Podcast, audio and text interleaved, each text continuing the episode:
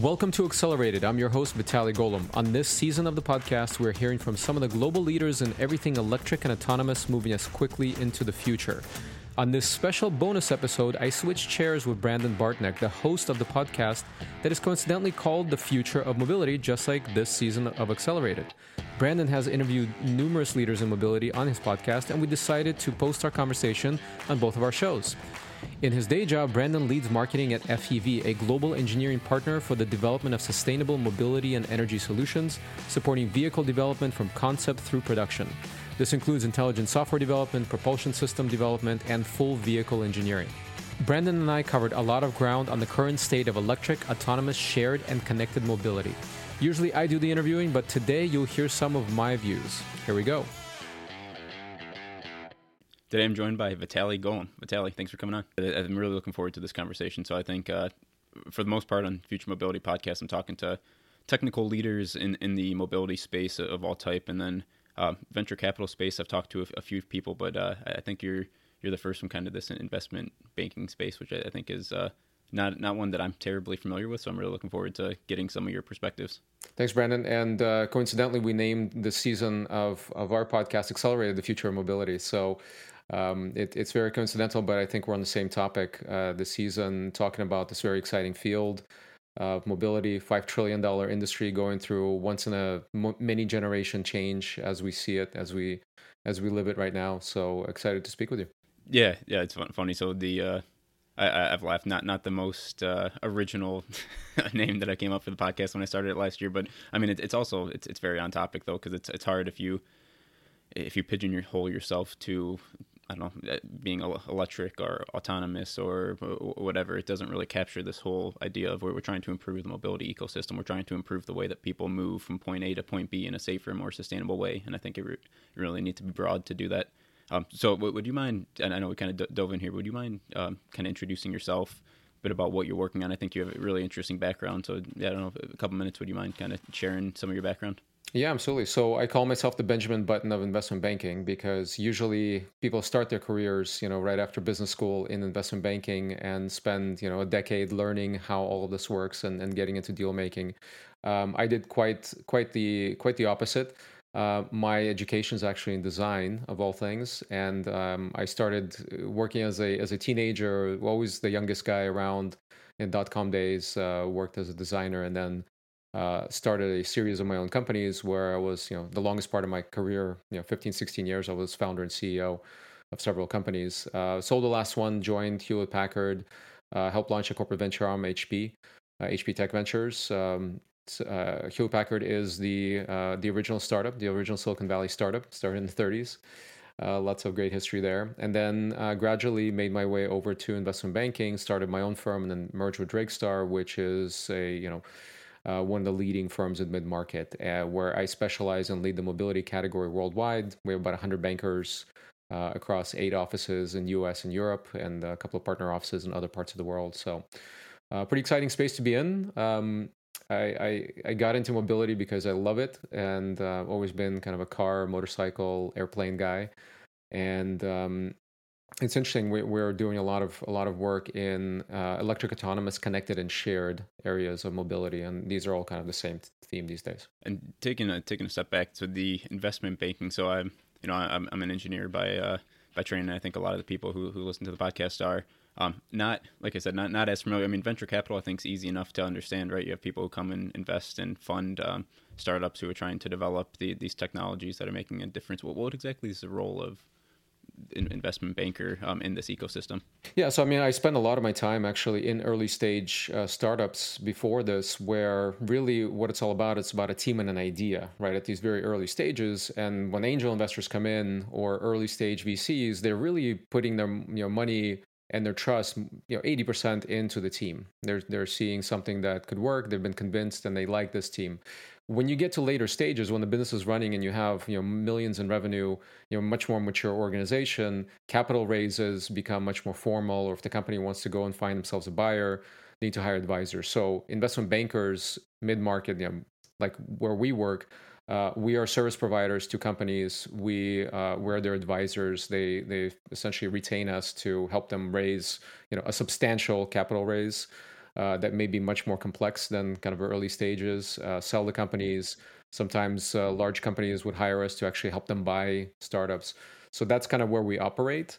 Uh, I still do some angel investing myself. Um, of course, I'm very passionate about the space and, and know all the V Cs in the community, but that's kind of where investment banking plays. Of course, investment bankers will also uh, take companies into the public market and, and actually handle their I P Os. That's probably what most people are pretty aware of. Um, these days, especially with mobility, we're actually advisors for companies that are looking to be acquired or merge with a SPAC and, and go public that way. And that's been obviously very relevant for the mobility category for the last year or so. Yeah, and what what what are the key characteristics, or what are the things that make you, make someone in your team, whatever, make you successful in this role that you're playing, trying to um, evaluate and put, put together deals and, and serve one side or the other?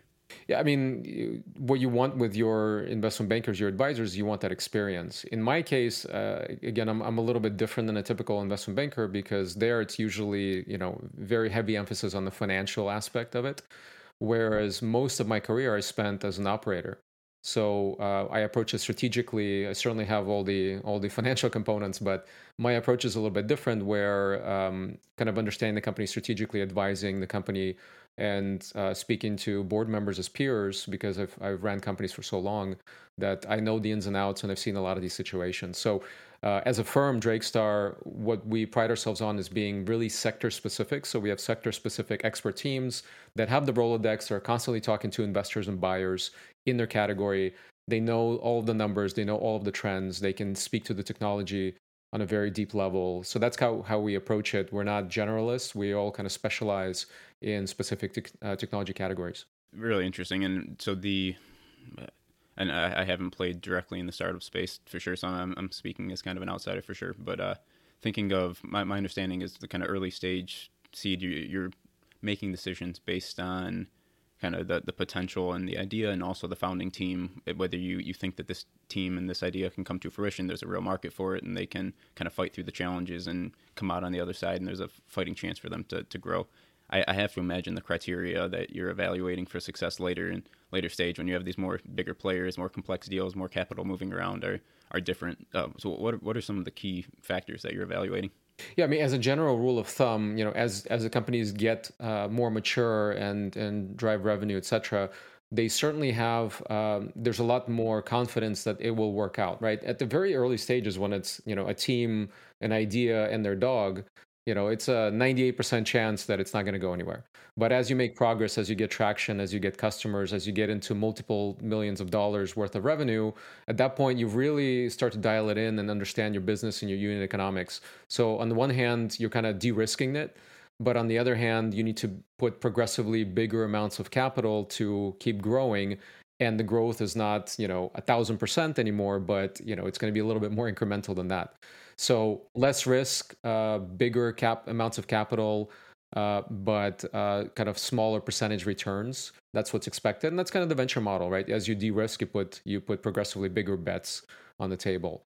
Of course, there's companies that fail at a later stage, or there's companies that go public and then go bankrupt. And um, you know, it's worth saying with SPACs, uh, companies, a lot of the companies that are going public via SPACs are a lot younger than the companies that we've been used to since SOX compliance came in after Enron era, you know, almost twenty years ago. Um, this whole generation of investors kind of considers all public companies stable and kind of the same, but these are younger companies that, you know, some of them will not get there. Some of them will fail uh, because they are still, in some cases, they were pre-revenue. They just need to raise a lot of money to build a factory to start delivering products in two, three years down the road. Yeah, I'd be curious to get your thought on, on this SPAC phenomenon, maybe, maybe even... Um...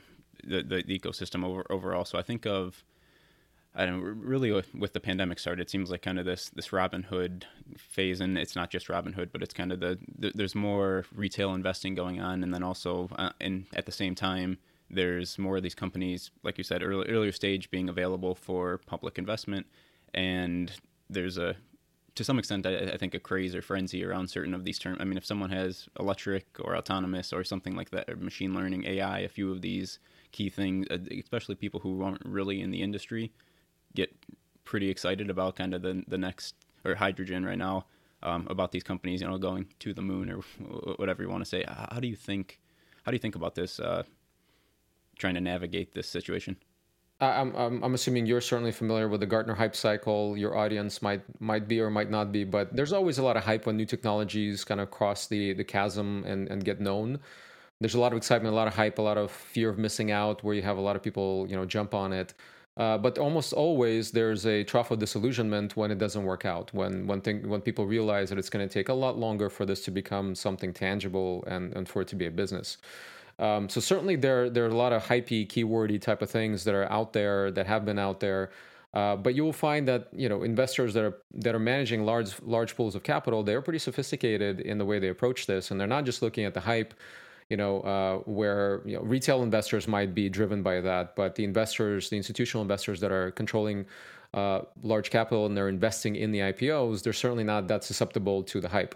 Uh, they are looking at the economics of the business. They're at the same time trying to measure the excitement in the public markets, because the retail investors are going to be the ones, you know, essentially buying that stock in the public market. So there is that piece where you have to create kind of a marketing story and, and get interest and get a lot of news coverage and be consistent with it and kind of keep the stock price up. But at a certain point, you know, we're looking at fundamentals, we're looking at, you know, revenue, we're looking at revenue multiples compared to the peers of the company.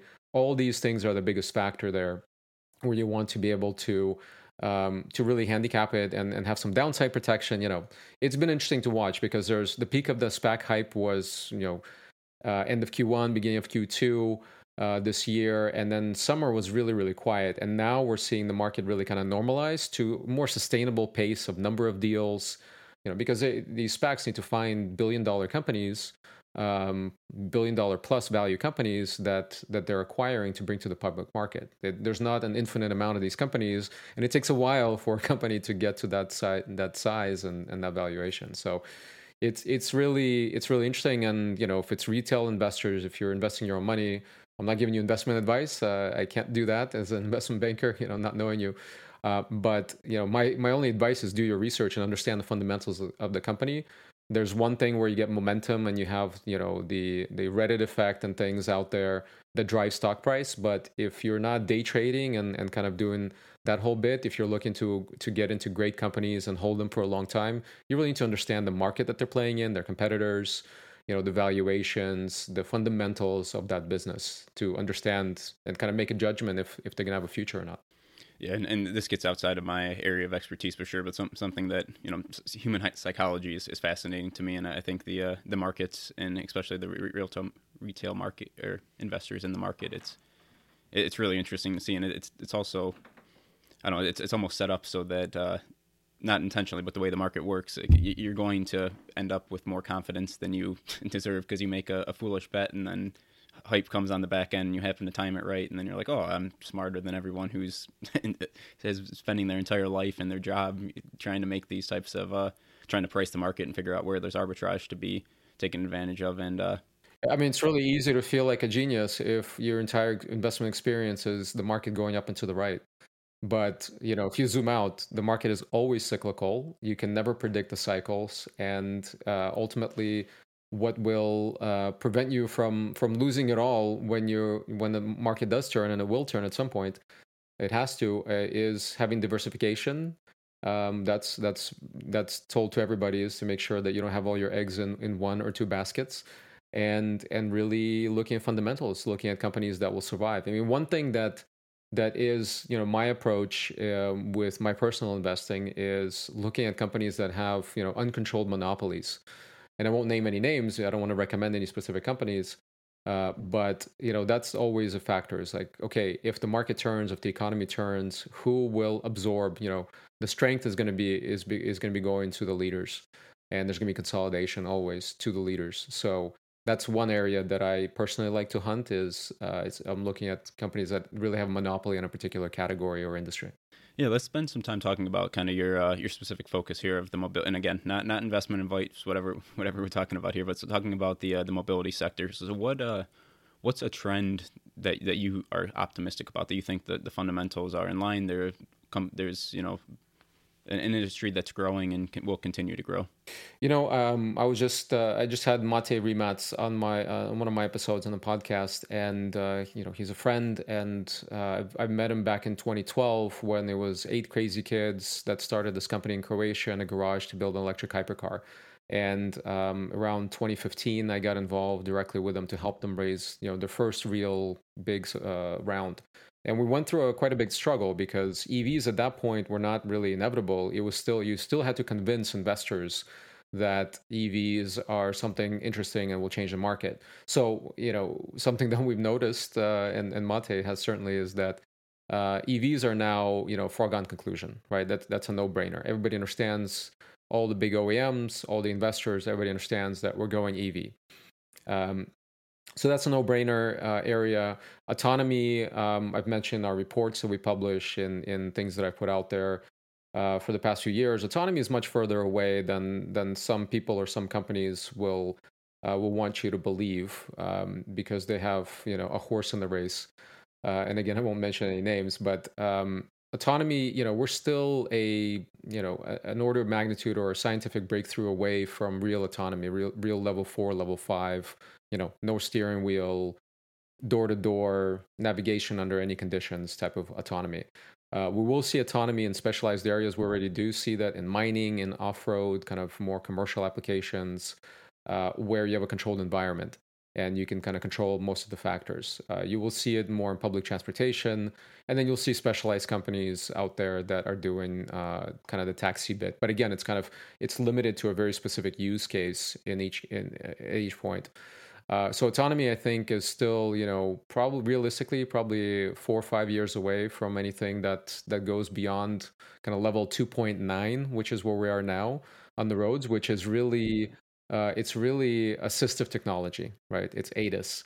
It's not autonomous, no matter what whoever calls it. It's not real autonomy because you cannot, you know, read a book or take a nap while it's driving you around. Um, Uh, there are a lot of other elements, though, the connected and shared uh, that are related, right? So when we do, as we get closer to autonomy, car ownership will change, uh, insurance will change. There'll be so many changes in all these kind of second order effects. Uh, we're going to have smart cities, the concept of smart cities, connected things to uh, to transportation. That's a major category, right? Transportation really is the biggest industry in the world.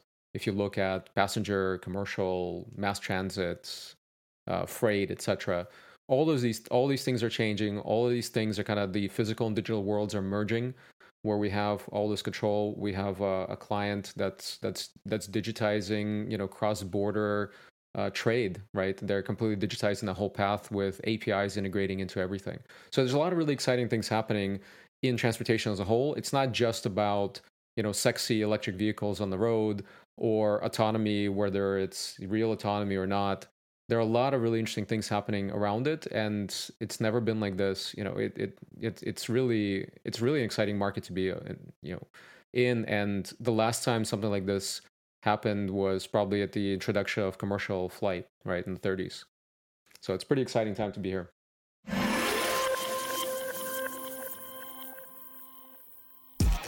I'm really excited to share something a long time in the making with you. My first online course. Over the years, I've trained thousands of founders through my book, Accelerated Startup, and my infamous Pitching Like a Boss workshops and keynotes. Like I've done for thousands of founders, I will teach you how to pitch like a boss. And for the first time ever, I will be doing it in a cohort-based online course. This is the world's most comprehensive and intensive course for entrepreneurs and future founders on pitching. It will help you craft the perfect pitch for investors and customers. It will also help you master public speaking. Get funded, communicate your vision to grow your team, and dramatically improve sales of any product. Check out golomb.net slash pitching, that's G-O-L-O-M-B dot net slash pitching for more information. See you there.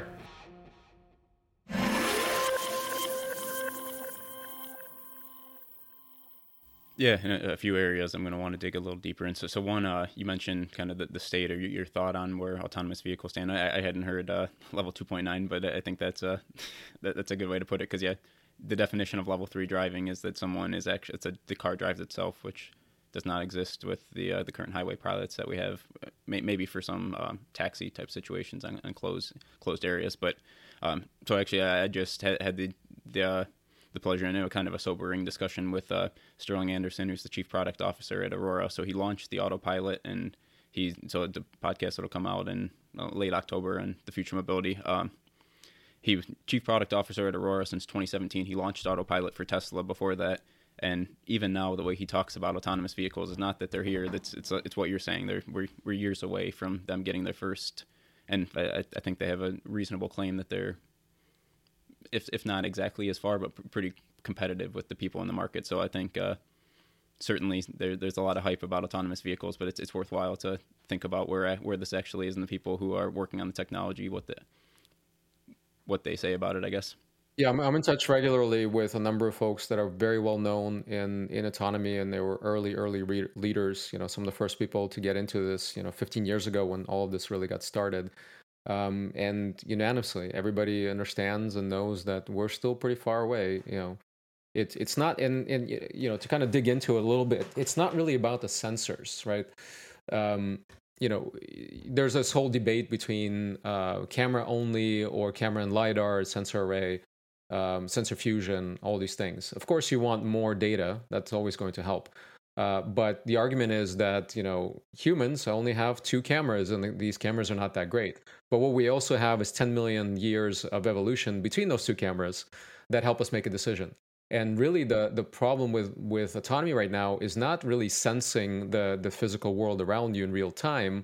That's pretty much solved. You know, if you want an expensive sensor array on the vehicle, that's pretty much done. The question is, how do we predict what that next car, what that car in front of us is going to do next? And that's really something that um, no matter how many miles with current technology that you do, it's for some reason, it's very difficult to teach a computer how to do that. Whereas humans have this intuition, understanding, okay, that car is about to pull out or what have you and, and get in front of me. So that human factor is what we're trying to solve. It's really the sensing, all of that is done. And the computers are obviously much faster and much more predictive, predictable kind of computational machines than our, than our, you know, our meat brains. Um, but that, that little piece of predicting what's going to happen next, that's really the problem that that's being, you know, uh, attempted to be solved right now. Yeah, and that, two two examples I like to give. So these are, you know, commonplace critical examples while you're driving, but one is pedestrian walking in front of you. So there's the amount of nonverbal communication that goes goes on, whether it's just reading or if it's a two-way communication where they're you're making eye contact and somehow indicating who's moving when, and you're reading how their momentum's going, all that type of stuff. Uh, very challenging for for an autonomous vehicle to be programmed in or for it to learn. And then similarly, I, I can't tell you, you know, how many times you're you're driving in a multi-lane highway and like you just know the car that sped up to you is going to cut cut over in front of you, and you.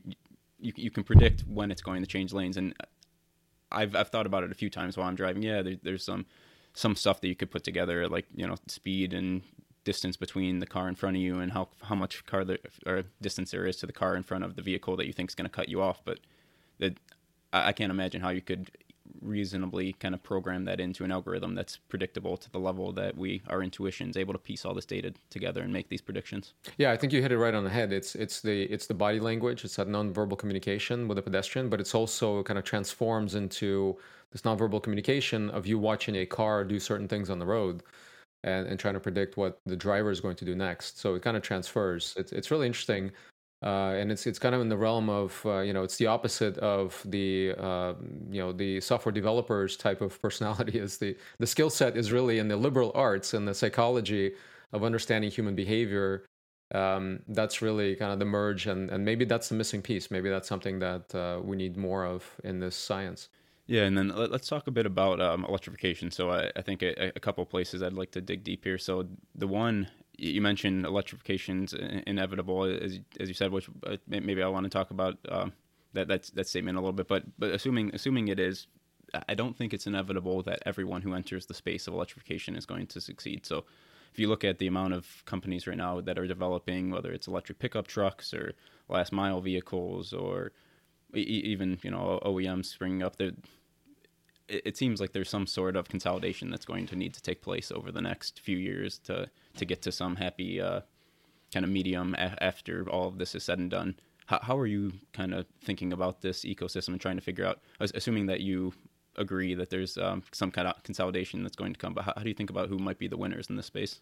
Well, I mean, we don't have to look far, right? We always look at history to see what the future is going to look like. At the beginning of the twentieth century, there were over two hundred Uh, American-based auto manufacturers when cars first came out, right? The horseless carriages. There are over two hundred. And then we ended, you know, with what, three in the century. So uh, there will certainly be consolidation. And uh, there are some companies, again, I won't mention names, but that, that are obviously struggling. The news is out there. Um, and they will be kind of chopped up for parts, and whatever intellectual property that they had or assets, whatever, will, will merge in. There are other companies that are doing really, really a great job. New companies that are they're building the brand, building the following. Uh, they're doing all those pieces, right? It's not enough just to build a car. You you really need to build a brand, and, and people have this emotional connection with their cars. So that piece is really, really important part. Um, you can look at the struggle that, you know, um, Korean brands, for example, had, and how long it took them to get to kind of break through into the U S market. They were underpricing their vehicles, you know, compared to the German brands that were established in the luxury sector, for example, by twenty, thirty percent just to get the sell through, and they were never able to catch up. Um, it, you know, building that brand, building the emotional connection, making that, you know, building that desire in your customer to be obsessed with your car. You know, the B M W people, the Porsche people, you know, those people are, they love the brand. The Ferrari people, right? That's, that's probably the best example. They are, um, they are completely in love with the brand and the lifestyle and what it represents for them. So that, so that social, emotional component is very important. And, and a lot of the companies just, they just don't have the bandwidth. They're so busy building the tech and, and struggling to raise money and building a factory and getting to production and all those things that they are not able to invest as much as needed into the brand.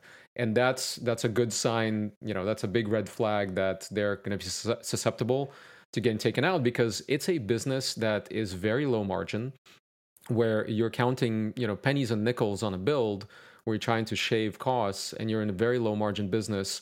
So if you don't have the brand, you're gonna have to try to, you know, you're gonna have to be the cheap, the cheap company, right? Where people will buy it because it's a cheaper alternative with some of the same features, and you're just not, you're just gonna hemorrhage money. So it's inevitable um, that some of these, a lot of these new companies are not gonna survive.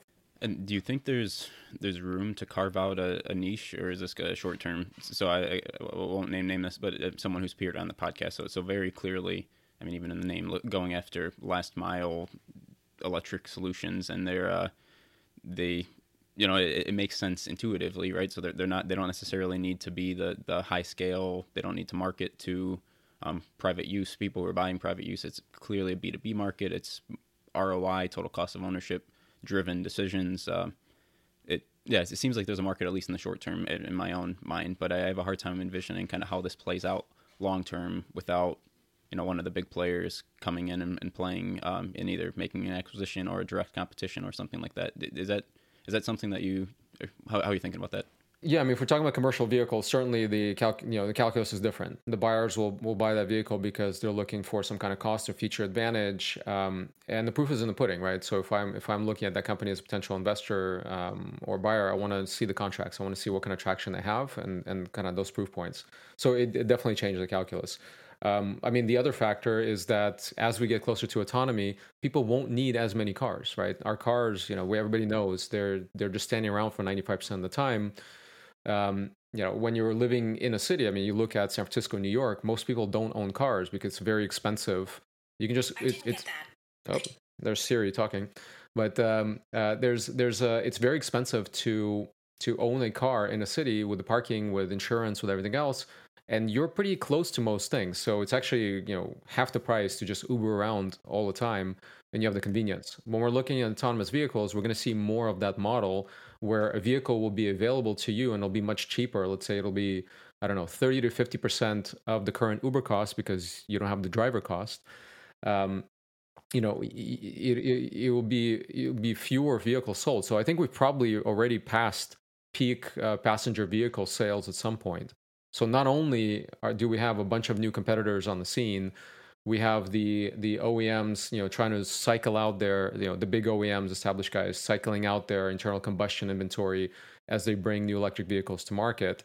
I mean, one other thing that uh, Stefan Krauss pointed out, uh, who's uh, former C E O of Canoo, former C F O of B M W, he's very bullish on on E Vs because there's a financial component too, right? For example, B M W, whatever they lease out now, which is eighty percent of the vehicles that they sell are on a lease, they're going to come back in three years.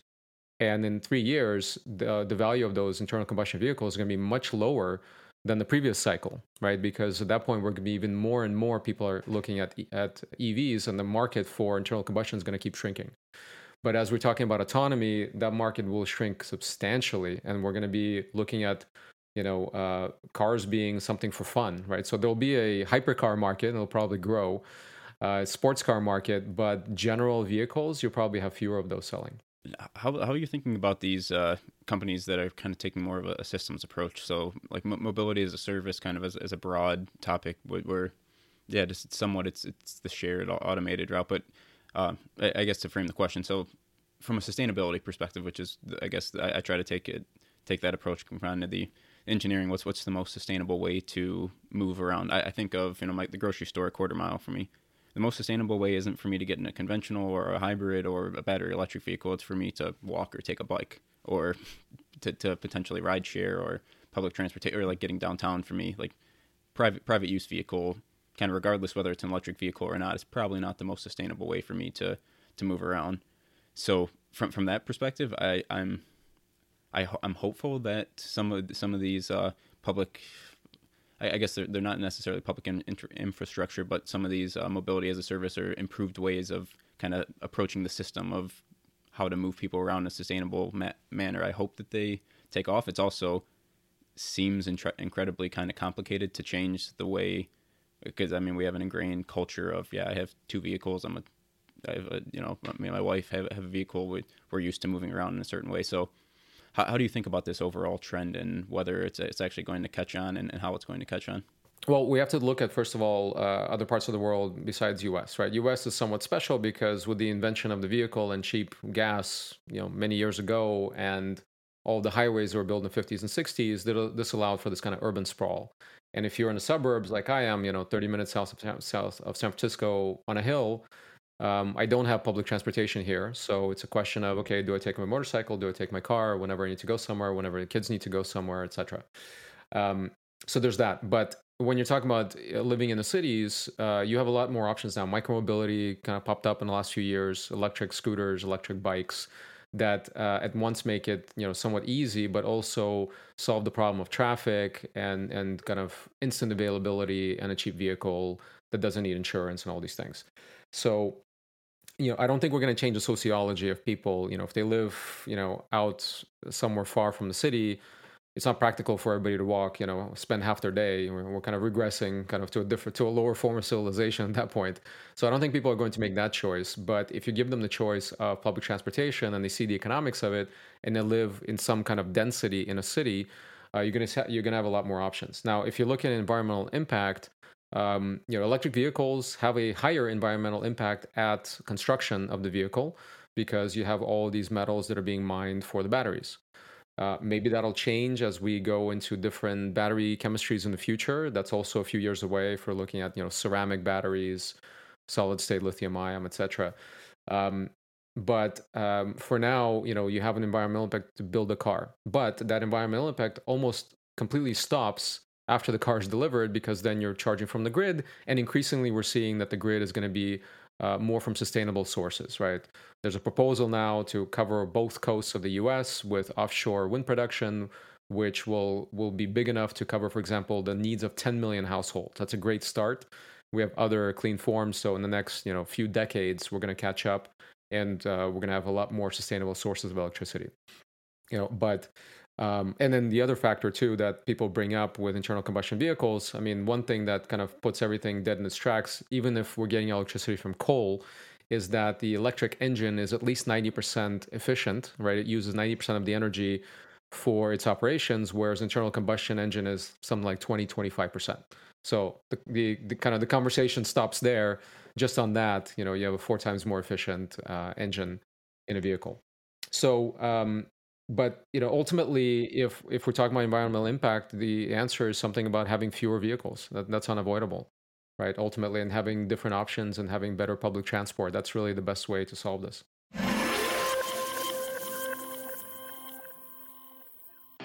When companies start to catch fire and blitzscale and look for capital to fuel that growth or look to find the right exit strategy, they often seek the counsel of investment bankers. At Drake Star Partners, we work with some of the leading companies in global tech on capital raises, M and A, corporate carve-outs, SPACs, and much more. And we're pretty good at it. Our team of over one hundred technology sector experts across nine offices in six countries is comprised of not only career bankers, but experienced executive, venture investors, and technologists. Drake Star Partners is the number one ranked and fastest growing mid-market investment bank across the U S and Europe. While I focus on mobility and energy transition sector, along with all things Silicon Valley, my partners from the Pacific to the Atlantic and around the world lead in software, media, communications, and everything in between. Learn more about us at drake star dot com.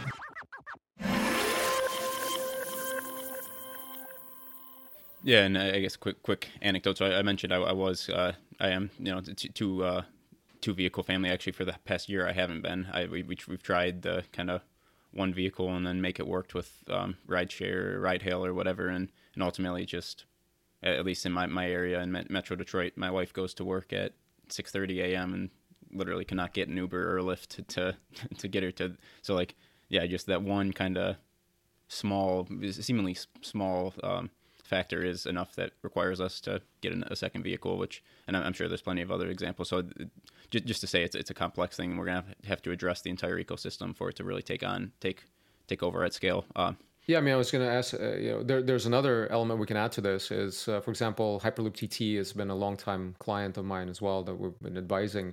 Um, and they're the first company that was uh, that was put together to commercialize the concept of Hyperloop. Now, with something like that, you know, people don't realize that this is only a few years away at this point.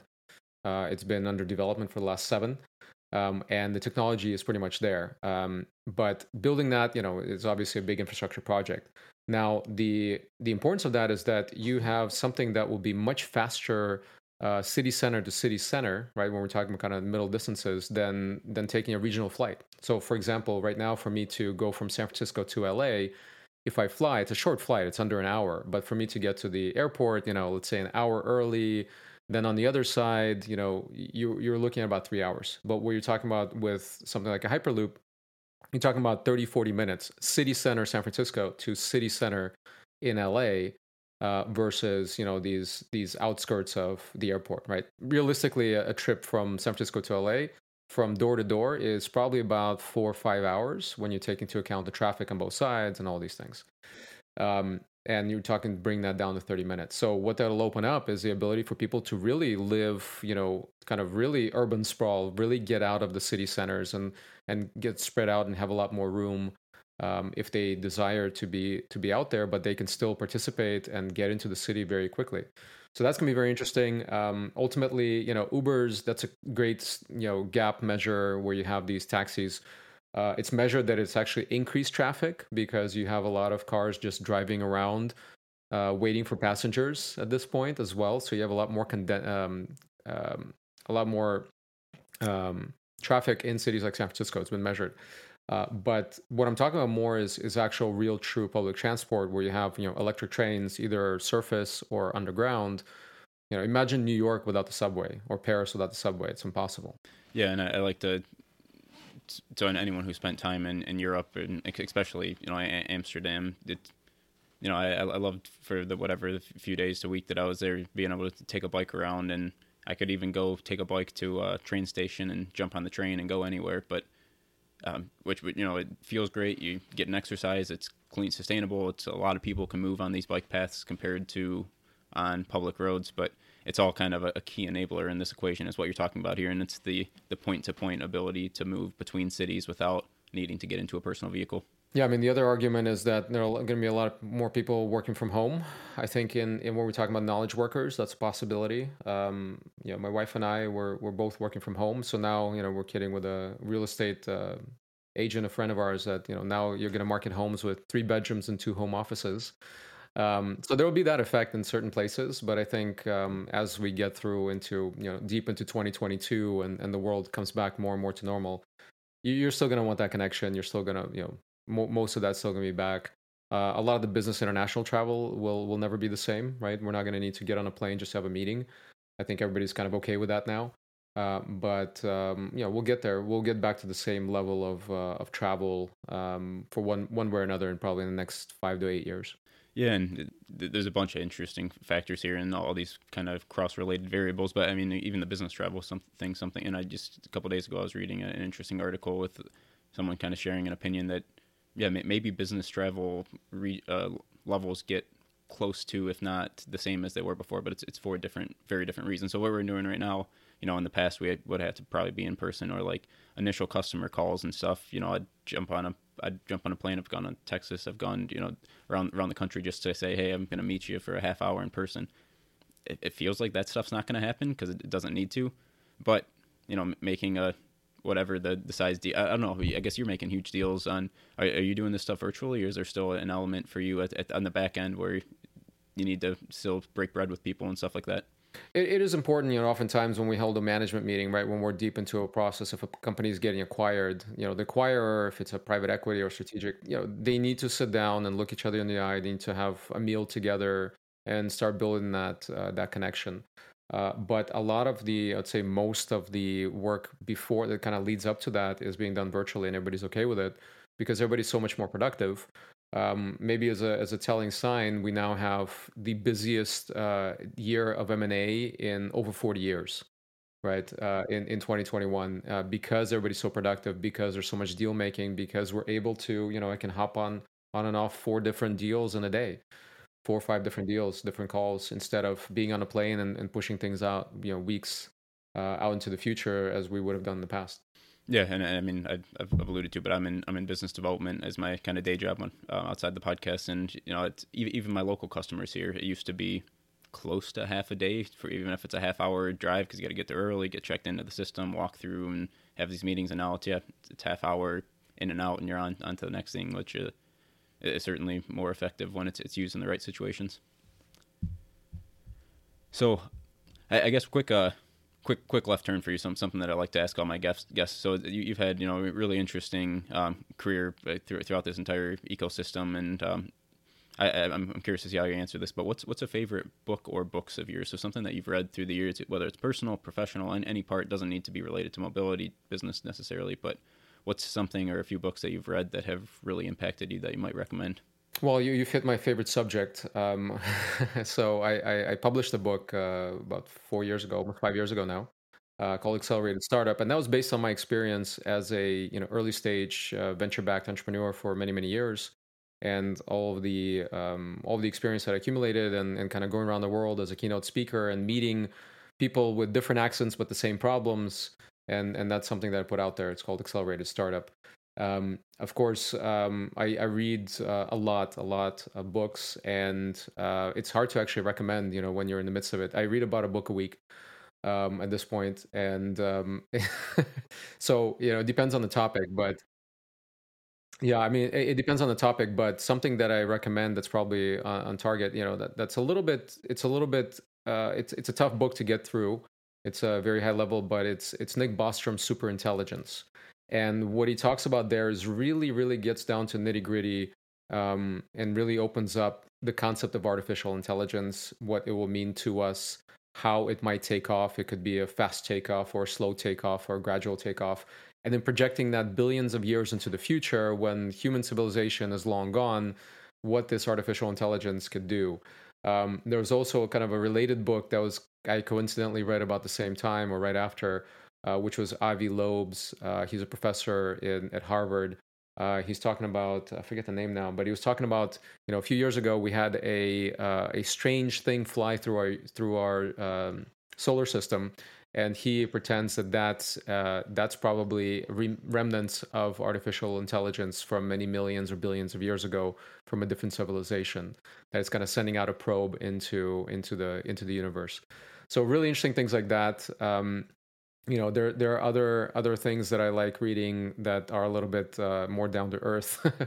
Literally, um, there's a great book that I just finished called The Rosie Project, and it's about uh, it's just a great book written by an Australian author about uh, a professor um, uh, that is on the autism spectrum and how he perceives the world and relationships. Uh, really, really great little book. Uh, I have a son with autism, so for me, that's that's really interesting as well. So. I, I could probably recommend, you know, dozens and dozens of great books, but I'll, I'll kind of pause there. Maybe, so a few a few questions. One, this uh, maintaining the, the, the pace of reading. So I've, I found him, so I, I part of the reason I asked every guest, I, I love reading. I I get a ton out of it and uh, pretty consistent through, through the years. But I've also found that uh, I go through these stages where, like, when when I'm expo- like, for example, when I was first out of college and trying to get into the business world, I'm trying to understand business development and how, like, I was rapid pace kind of reading as much as I can and trying to apply these different principles for uh, picking up communication skills, understanding again how yeah how, how business works, how deals are made, all all that type of stuff. And then I, I slacked off a little bit because I got into more of a I feel like I, I'm kind of applying this stuff and it's revisiting the same and kind of less um, opening the, the blinders to new information. But then I, you know, change roles and I, I go through these cycles o- over time. Do you, do you find any, something similar, or do you find that you, you really get a ton of of uh, benefit from kind of plowing through and just continually getting this input of, of really interesting thoughts and, and ideas? Yeah, I mean, I used to read o- almost entirely nonfiction. I would say entirely nonfiction. And for me, it was like, you know, it was kind of this productivity thing that I saw myself like, okay, I don't want to waste any time. I want to just read and, and kind of absorb this information and, and put it in my brain and, and use it, put it to practice. But at a certain point, you know, uh, that becomes, it, it, it it's difficult to, to have, you know, you have kind of, it starts fading off, and, and you read the same stuff, just put different ways for a lot of. Yeah, the- you're not you're going to kind of oversaturate your brain. So now these days, uh, I actually learn probably most from biographies, uh, right? Um, I read uh, Barack Obama's uh, first uh, first um, first part of his biography, which goes through his first term, uh, and the book is seven hundred something pages, um, but really really interesting. Um, Michelle Obama's biography, which is kind of an, an interesting counterpoint, around about the same time, um, and to see kind of her perspective on the same events uh, and things. And, um, you know, so I probably read maybe still seventy, eighty percent fiction, uh, nonfiction, and then maybe ten, fifteen percent more of uh, biographies, and then the rest is probably fiction. Uh, but the fiction I will I will kind of read for a specific purpose, and it's really you know it's really meaty. It's it's really interesting, and the fiction books tend to give you a different perspective more than anything, more than just like just raw data and raw information. Uh, but um, when I do read, I like to read kind of in groups, like books in groups, as you know, Michelle Obama, Barack Obama's book, get a couple of different perspectives. Uh, reading um, you know Dark Money, for example, which is a great book on kind of how the U S system. It really works in politics and kind of the dark money that's behind the scenes and lobbying a lot of these uh, crazy concepts and where all that came from. And at the same time, I read The Bitcoin Standard, which is a very libertarian book and kind of, you know, talking about, you know, here's what we need to do, which is, you know, uh, com- being born in a communist country, libertarianism is, is pretty funny to me as well, because it's just unrealistic, as unrealistic as communism, because it's not taking into account human nature.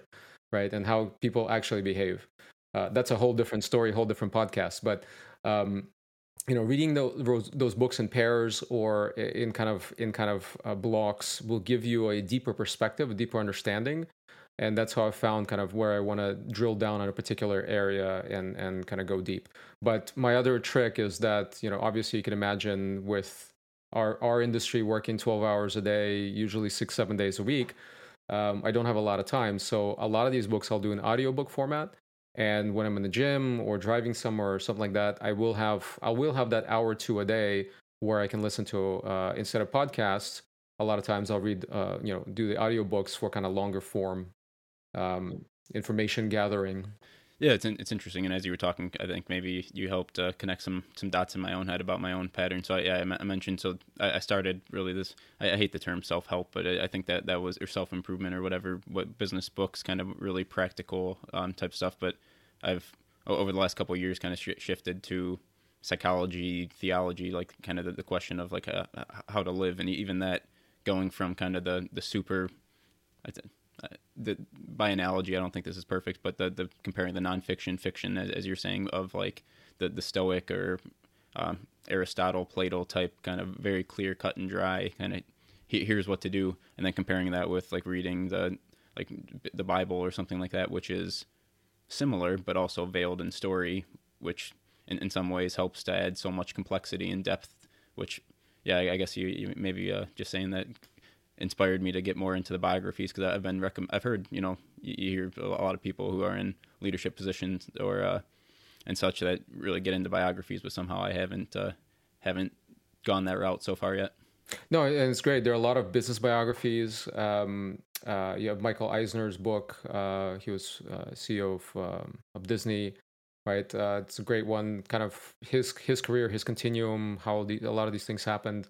You know, if you're talking about kind of uh, civilization, my recommendation is always Sapiens first, um, then uh, Jared Diamond's Guns, Germs, and Steel, to see how, you know, Europeans conquered uh, conquered uh, a lot of lands and how all of that came together, and then Homo Deus after that.